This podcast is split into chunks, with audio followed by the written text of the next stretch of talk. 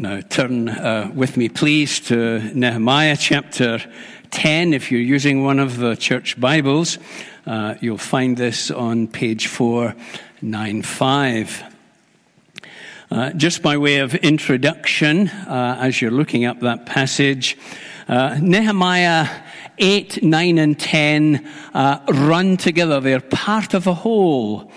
and in Nehemiah chapter 8, we discovered something of what was in effect a spiritual awakening. Uh, a considerable transformation uh, took place among God's people in uh, Jerusalem. And uh, we described that last week as really the fulfillment of uh, Ezekiel 37, the valley of dry bones that he was called to address uh, for the effect of the preached word of God and the power of his spirit turned dead bones into a living mighty army. And in reality, this is what had happened in Nehemiah chapter 8. Uh, and such was the transformation that took place that at the end of that chapter, uh, we read that the people hadn't celebrated the Feast of the Tabernacle with such joyful obedience since the days of Joshua, almost a thousand years. Quite a remarkable fact.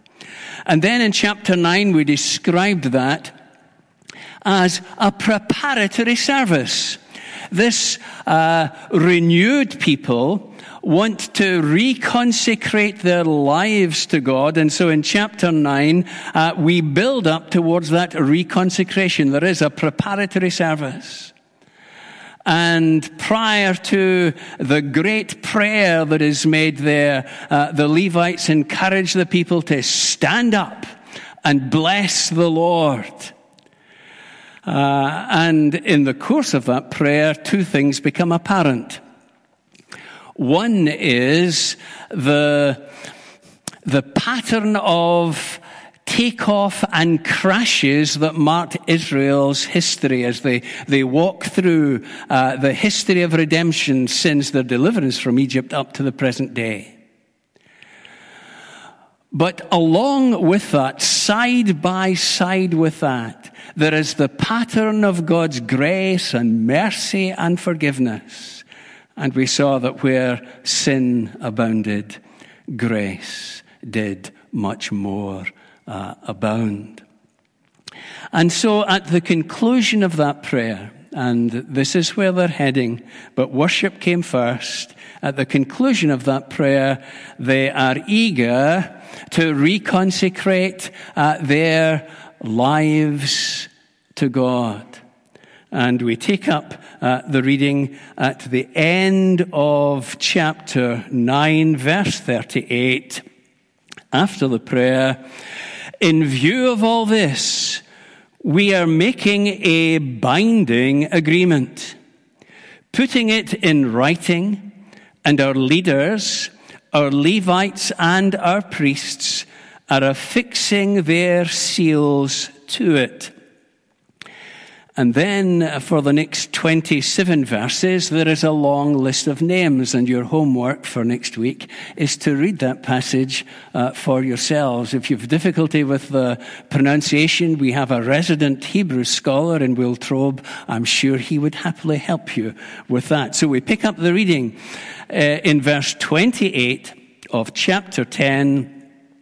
The rest of the people, priests, Levites, gatekeepers, singers, temple servants, and all who separated themselves from the neighboring peoples for the sake of the law of God, together with their wives and all their sons and daughters who are able to understand, all these now join their brothers and nobles and bind themselves with a curse and an oath to follow the law of God given through Moses, the servant of God, and to obey carefully all the commands, regulations, and decrees of the Lord our God we promise not to give our daughters in marriage to the peoples around or take their daughters for our sons. When the neighboring peoples bring merchandise or grain to sell on the Sabbath, we will not buy from them on the Sabbath or on any holy day. Every seventh year, we will forego working the land and will cancel all debts. We assume the responsibility for carrying out the commands to give a third of a shekel each year for the service of the house of our God, for the bread set out on the table, for the regular grain offerings and burnt offerings, for the offerings on the Sabbaths, new moon festivals, and appointed feasts for the holy offerings, for sin offerings, to make atonement for Israel, and for all the duties of the house of our God. We, the priests, the Levites, and the people have cast lots to determine when each of our families is to bring to the house of our God at set times each year a contribution of wood to burn on the altar of the Lord our God, as it is written in the law. We also assume responsibility for bringing to the house of the Lord each year the first fruits of our crops and of every fruit tree. As it is also written in the law, we will bring the firstborn of our sons and of our cattle, of our herds and our flocks to the house of our God, to the priests ministering there. Moreover, we will bring to the storerooms of the house of our God, to the priests, the first of our ground meal, of our grain offerings, of the fruit of all our trees, and of our new wine and oil and we will bring a tithe of our crops to the Levites. For it is the Levites who collect the tithes in all the towns where we work. A priest descended from Aaron is to accompany the Levites when they receive the tithes, and the Levites are to bring a tenth of the tithes up to the house of our God, to the storerooms of the treasury.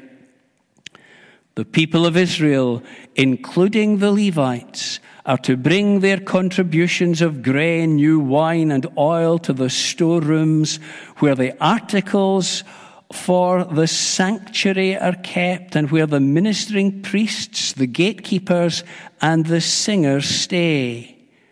We will not neglect the house of our God.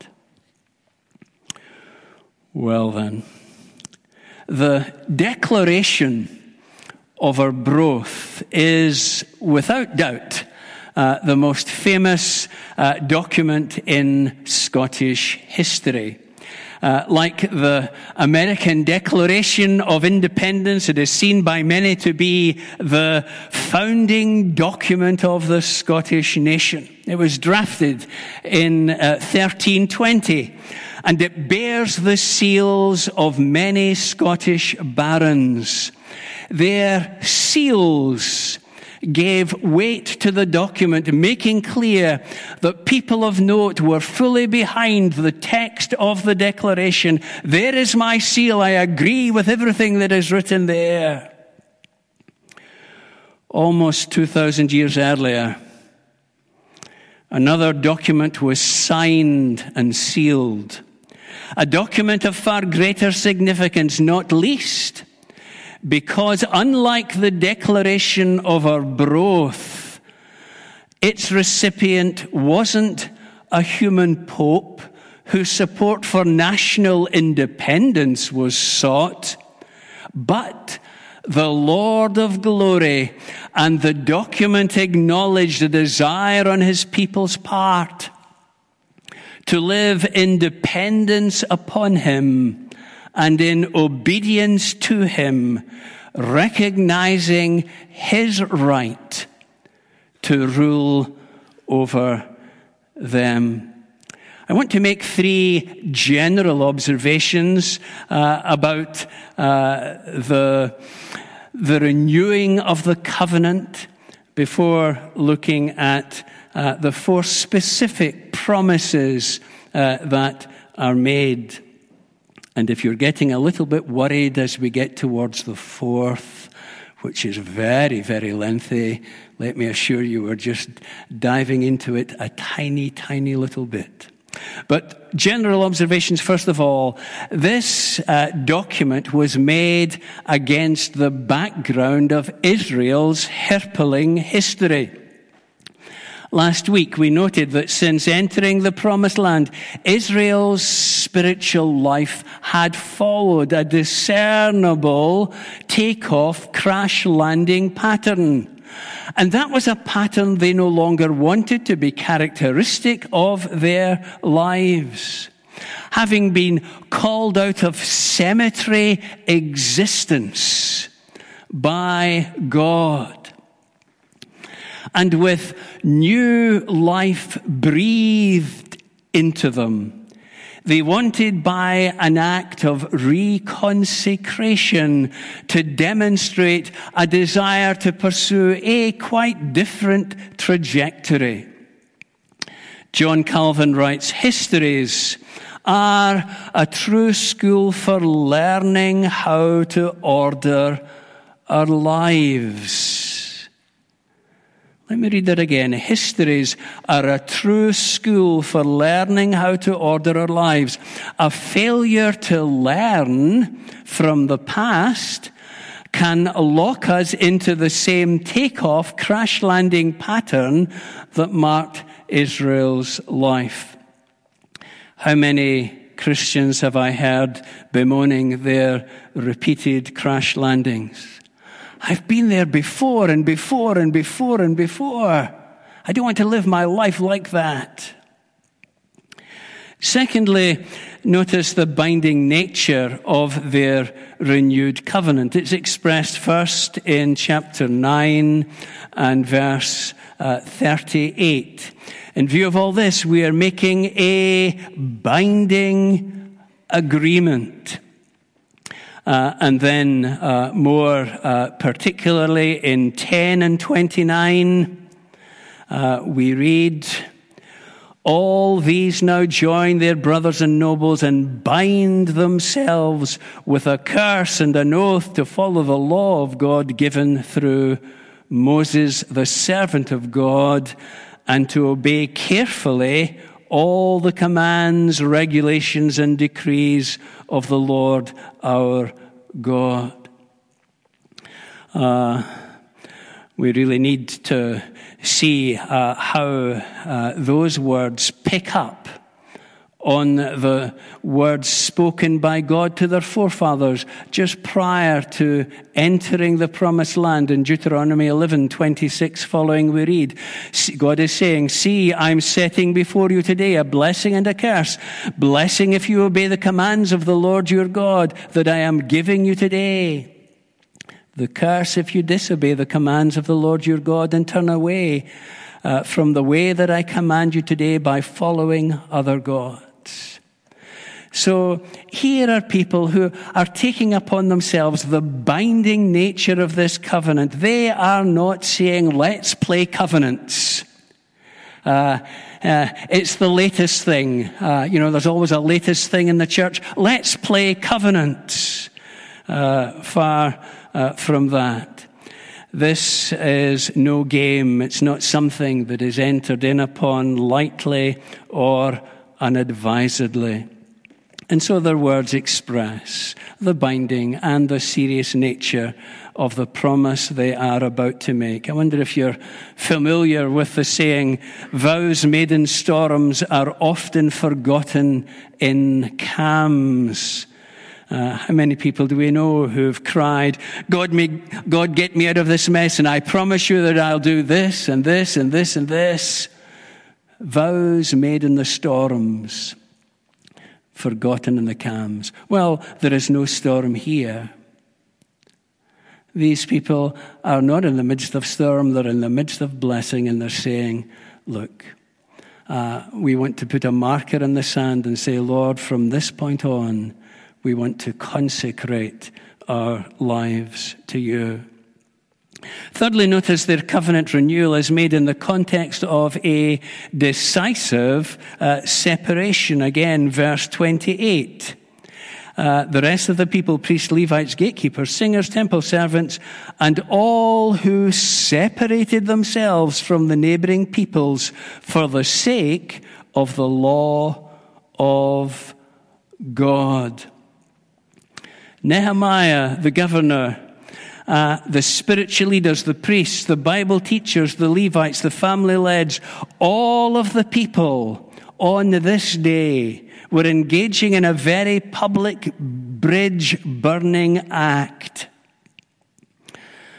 Something of what uh, perhaps Paul had in mind when he wrote 2 Corinthians 6 and 17, Therefore come out from among them and be separate, says the Lord. Do not touch the unclean thing. Now, Paul there is quoting from Isaiah uh, 52, verse 11 a passage that was originally addressed to exiles who were living in Egypt, who were poised to return from exile there to put off any idolatry that they'd picked up in Egypt.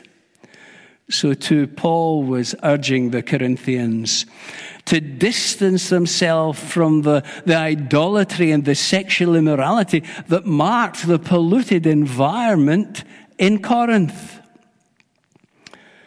An act of separation that says to unbelieving neighbors, we are determined to live distinctive lives that are regulated by the pure, fresh air of God's Word, and, and not to be polluted by the godless environment around us.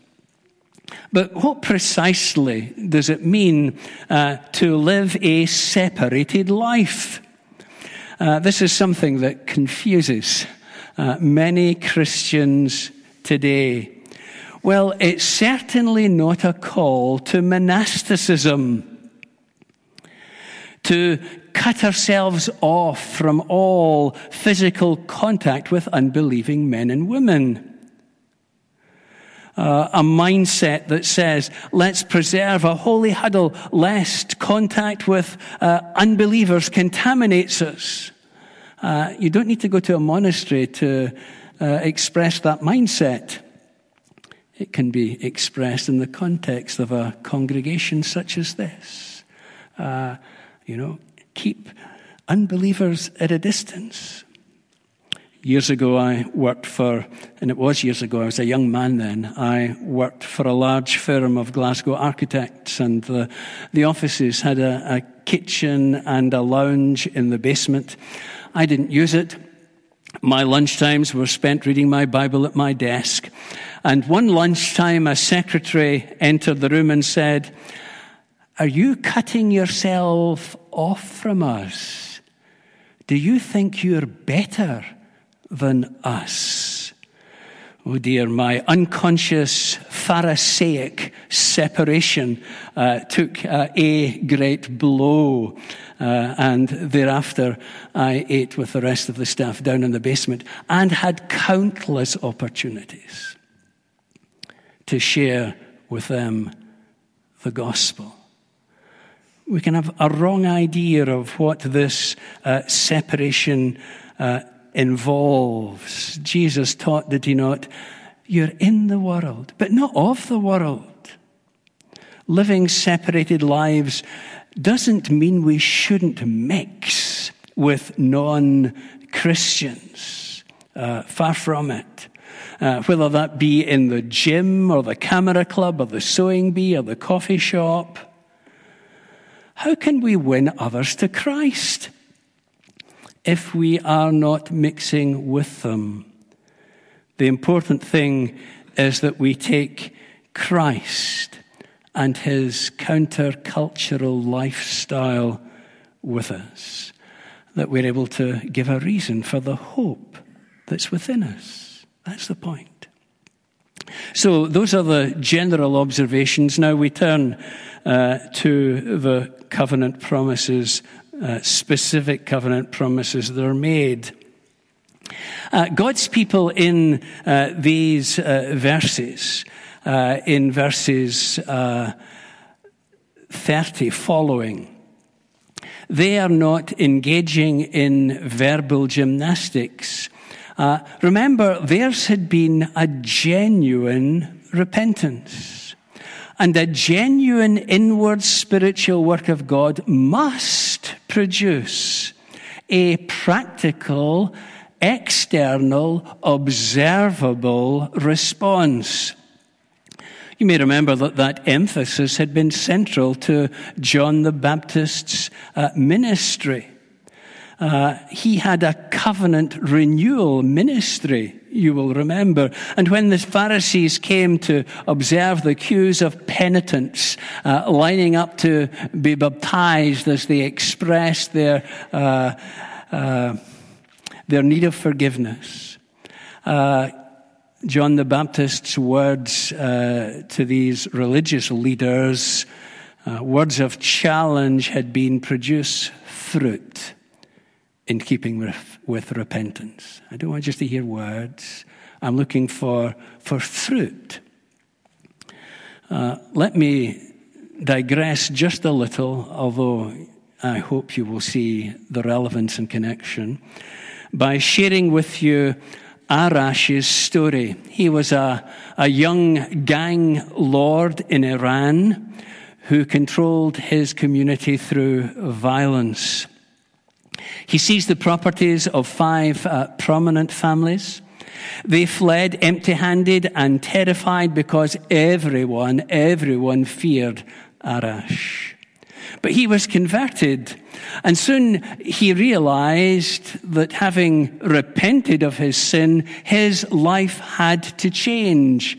Uh, there needed to be a new uh, lifestyle. Uh, he left his violent criminal past behind. He told his gang he was retiring. Uh, and after reading the story of Zacchaeus, God spoke to his heart and the stolen properties had to be given back. And so he searched tirelessly until he found these five families. And they were bewildered when he handed over the keys and said, You've got your property back. Oh, and by the way, I've maybe damaged some of your furniture, and indeed, I know I've sold some of it.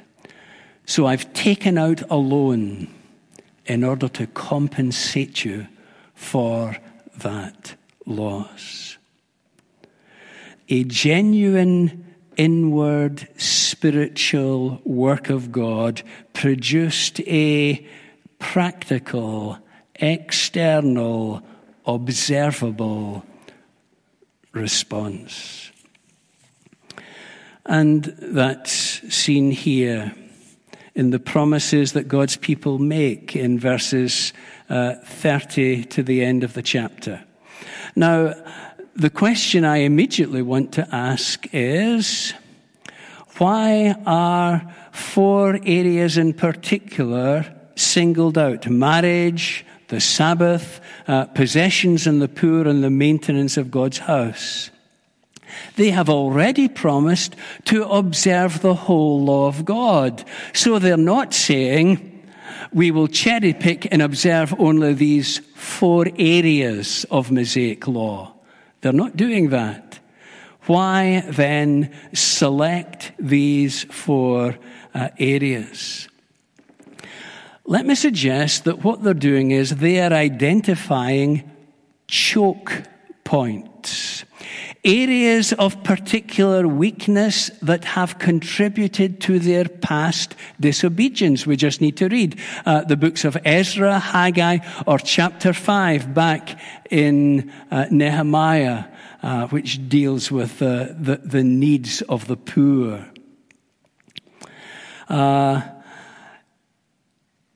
they recognize that here are areas that we need to put a, a special guard upon because of past failure. And it's important for us as individuals and as a congregation to know where our choke points are.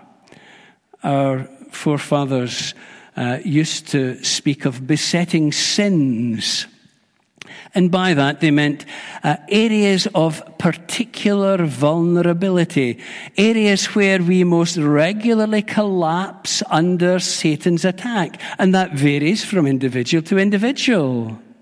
For some, it may be gossip or greed or selfish ambition, lust or envy. The list is endless. But we should each of us recognize where our choke point is, where our besetting sin is. For only by identifying areas of vulnerability in this way can we, with God's help, mount a guard against them. And so, God's people are saying, here are areas that we feel we need to make particular promises concerning. Now, the first choke point in verse 30 is marriage. And you may ask, why does it come at the top of the list? Uh, I want to suggest they may, they may well have traced their humiliating exile all the way back to Solomon. You'll remember for the first half of his reign, uh, well, it was, it was Israel's golden age. She enjoyed political security, unprecedented wealth, unparalleled wisdom, and had real missionary impact. Then Solomon relaxed his covenant uh, obligations. Uh, he eased off, uh, not just a little, but a great deal. He married foreign wives in defiance to God's law. And when these wives brought their wedding trousseaus with them, they came with a variety of foreign idols. And idols need temples. And soon the nation began its helter skelter slide into idolatry from which she never recovered until after the exile, which purged her of her desire to serve other gods in the way they previously had. And so God's people is making a binding promise. They're saying, we want to distance ourselves from the great harm that can be done by introducing uh, foreign idolatrous elements into uh, the people of God. We promise we won't give our daughters in marriage to the people around us or take our daughters for our sons. Does this have contemporary application? Of course it does. Paul writes, Don't be unequally yoked with unbelievers, 2 Corinthians 6 and 14. Uh, what a vivid picture uh, that is. Try yoking an oxen with a Clydesdale horse. It doesn't work. Uh, the two are incompatible. What a disaster that produces. And yet, how many young Christians have I heard say, but, but I'll influence my non-Christian fiance for God? Now, attempting to bring an unbelieving partner to faith is a bit like standing on top of a table and trying to pull them up uh, to your level. What will most likely happen?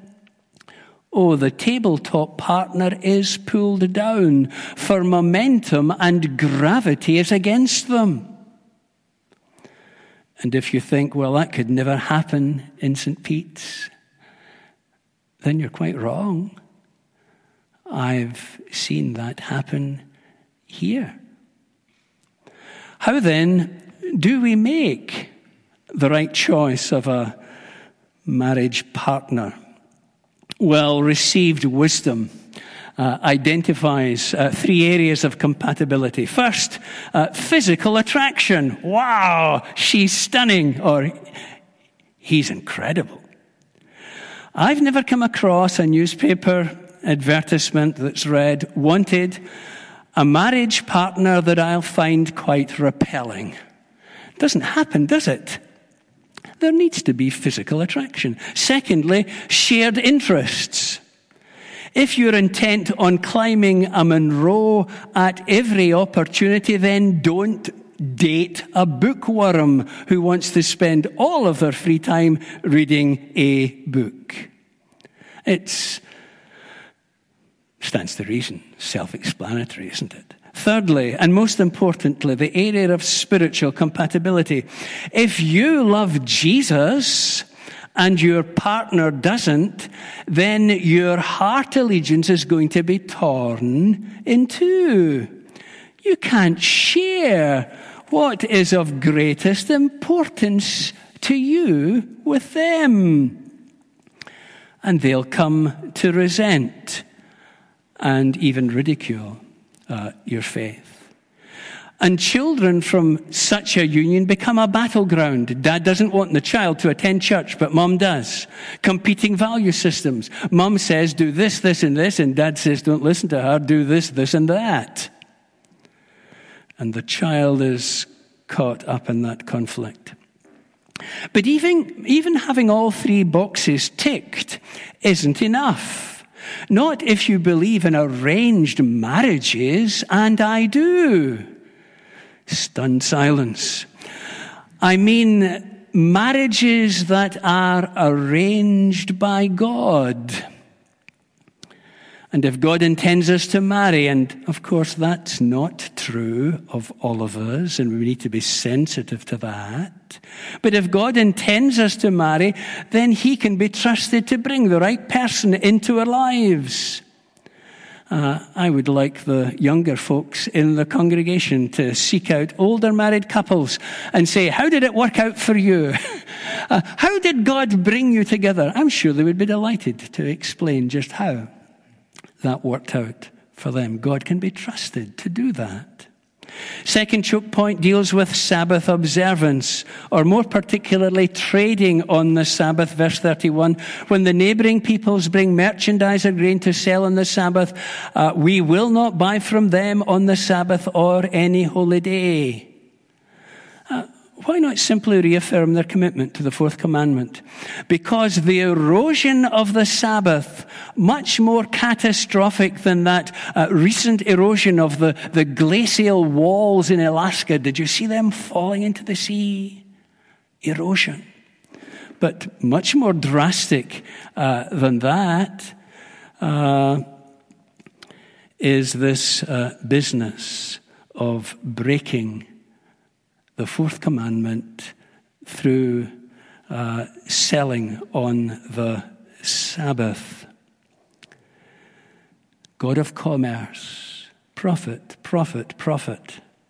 And when that happens, corporate worship ceases to elevate the heart Godward. And there is a failure to rest from one's labor. It denies much needed spiritual refreshment, does it not? Well, the Christian Sabbath uh, is now our Sunday, is it not? And to treat it like just any other day fails to reflect the fact that we are a separated people, called upon to take a particular delight in God and in the fellowship of His people. And when this is not the case, then the signal that we're sending is that worship is an inconvenient ritual to be concluded as quickly as possible so that we can engage in whatever we consider to be more important and more profitable. God's holy day becomes God's half day, and God's half day then is downgraded to thought for a day, and then there's nothing. Uh, I wonder if you know that after the Russian Revolution, there was a bid to frustrate Sunday worship. Uh, the seven day week was abandoned in a bid to secure greater productivity for the Soviet state. And a variety of options were experimented with for the next uh, 20 years, including a 10 day week, uh, but a whole variety of options. But in 1940, they were obliged to revert to the seven day week, with the seventh day being a day of rest. Uh, God knows best, actually, doesn't He? God knows best. And His commands aren't grievous for our good. Uh, third choke point is reflected in their promise uh, not to work their land every seventh year, verse 31b. Now, lying at the heart of this legislation lay the understanding that the land belonged to the Lord. He was landlord. They were merely tenants. Now, accepting this required faith the ability to trust in God's promised provision. What was that promised provision? Leviticus 25 and verse 20. You may ask, what will we eat in the seventh year if we don't plant or harvest our crops? I'll tell you, such a blessing, I'll send you such a blessing in the sixth year that the land will yield enough for three years. While you plant during the eighth year, you will eat from the old crop and will continue to eat from it until the harvest of the ninth year comes in. Wow. Enough for three years? And of course, the question is can we really trust God to provide in that way? That is an issue that was addressed, you will remember, by our Lord Jesus. Do not worry about your life, what you'll eat or drink, or about your body, what you'll wear. Your heavenly Father knows.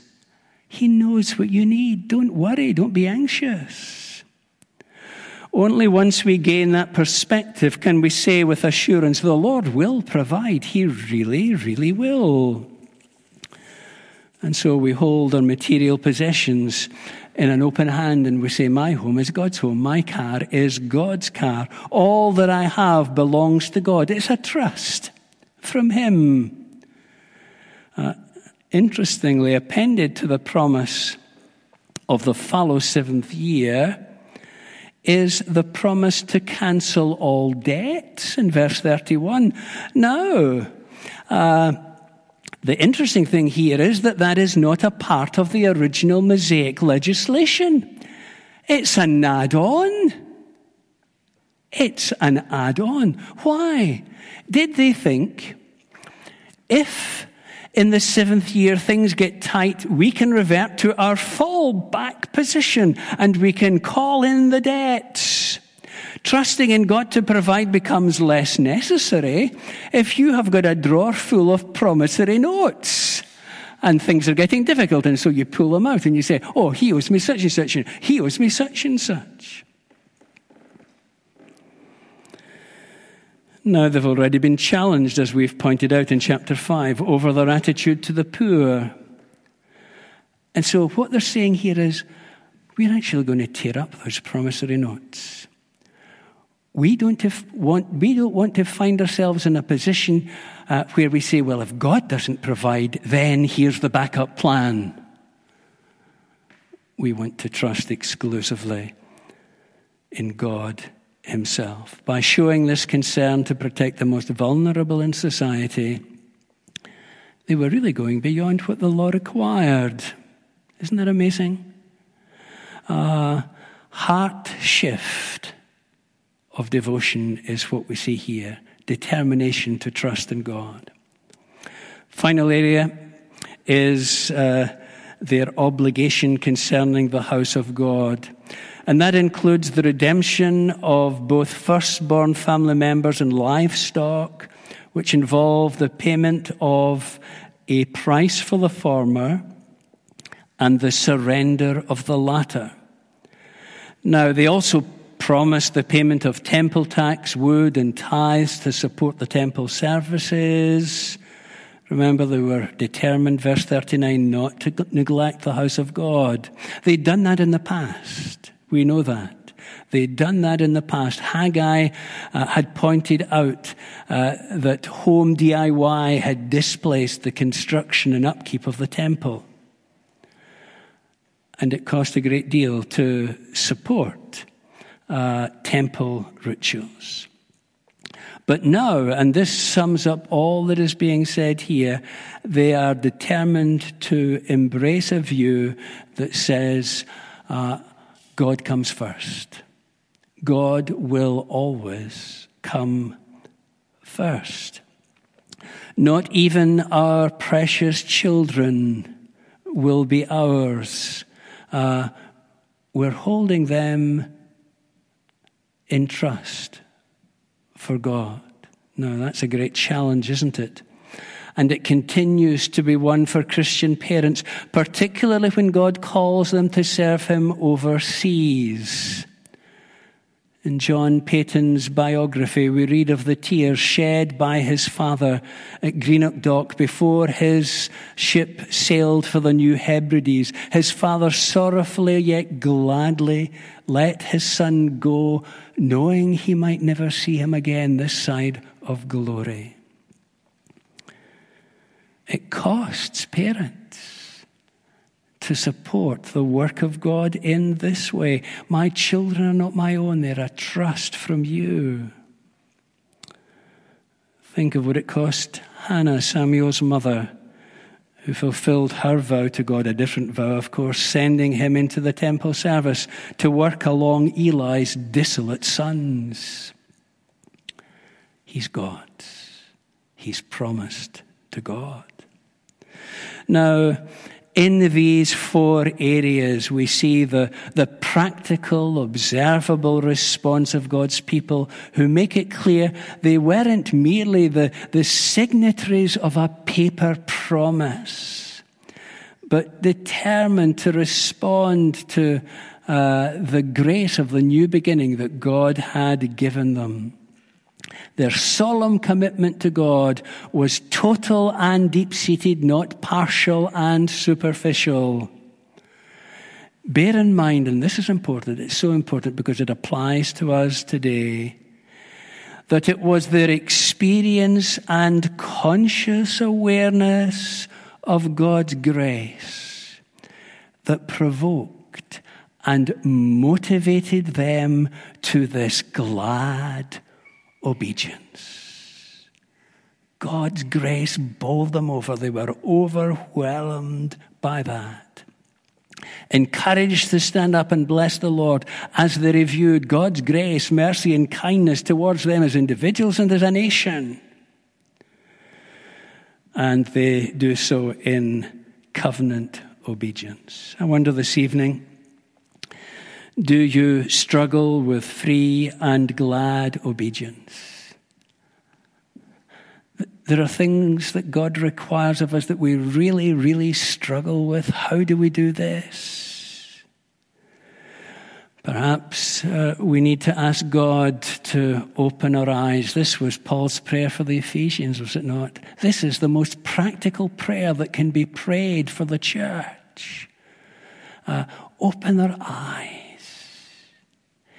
illuminate their minds, help them to see uh, what you have done for them in Christ Jesus, in the gospel, the Father who planned, the Spirit who came to effect the plan, sorry, the Son who came to effect the plan, the Spirit who came to apply that to our lives. Only as our eyes are opened to the enormity of God's grace, will we begin to discover that His commands are not grievous. Let's pray. Our Father and our God, we pause in your presence to thank you for all that you have done for us in Christ Jesus. Forgive us that we do not take enough time to ponder the enormity of the riches of your grace, the great cost to you of our salvation. Help us this evening to say, uh, with another of bygone years, if Jesus Christ to be God and died for me, is any sacrifice too great for me to make for him? Amen.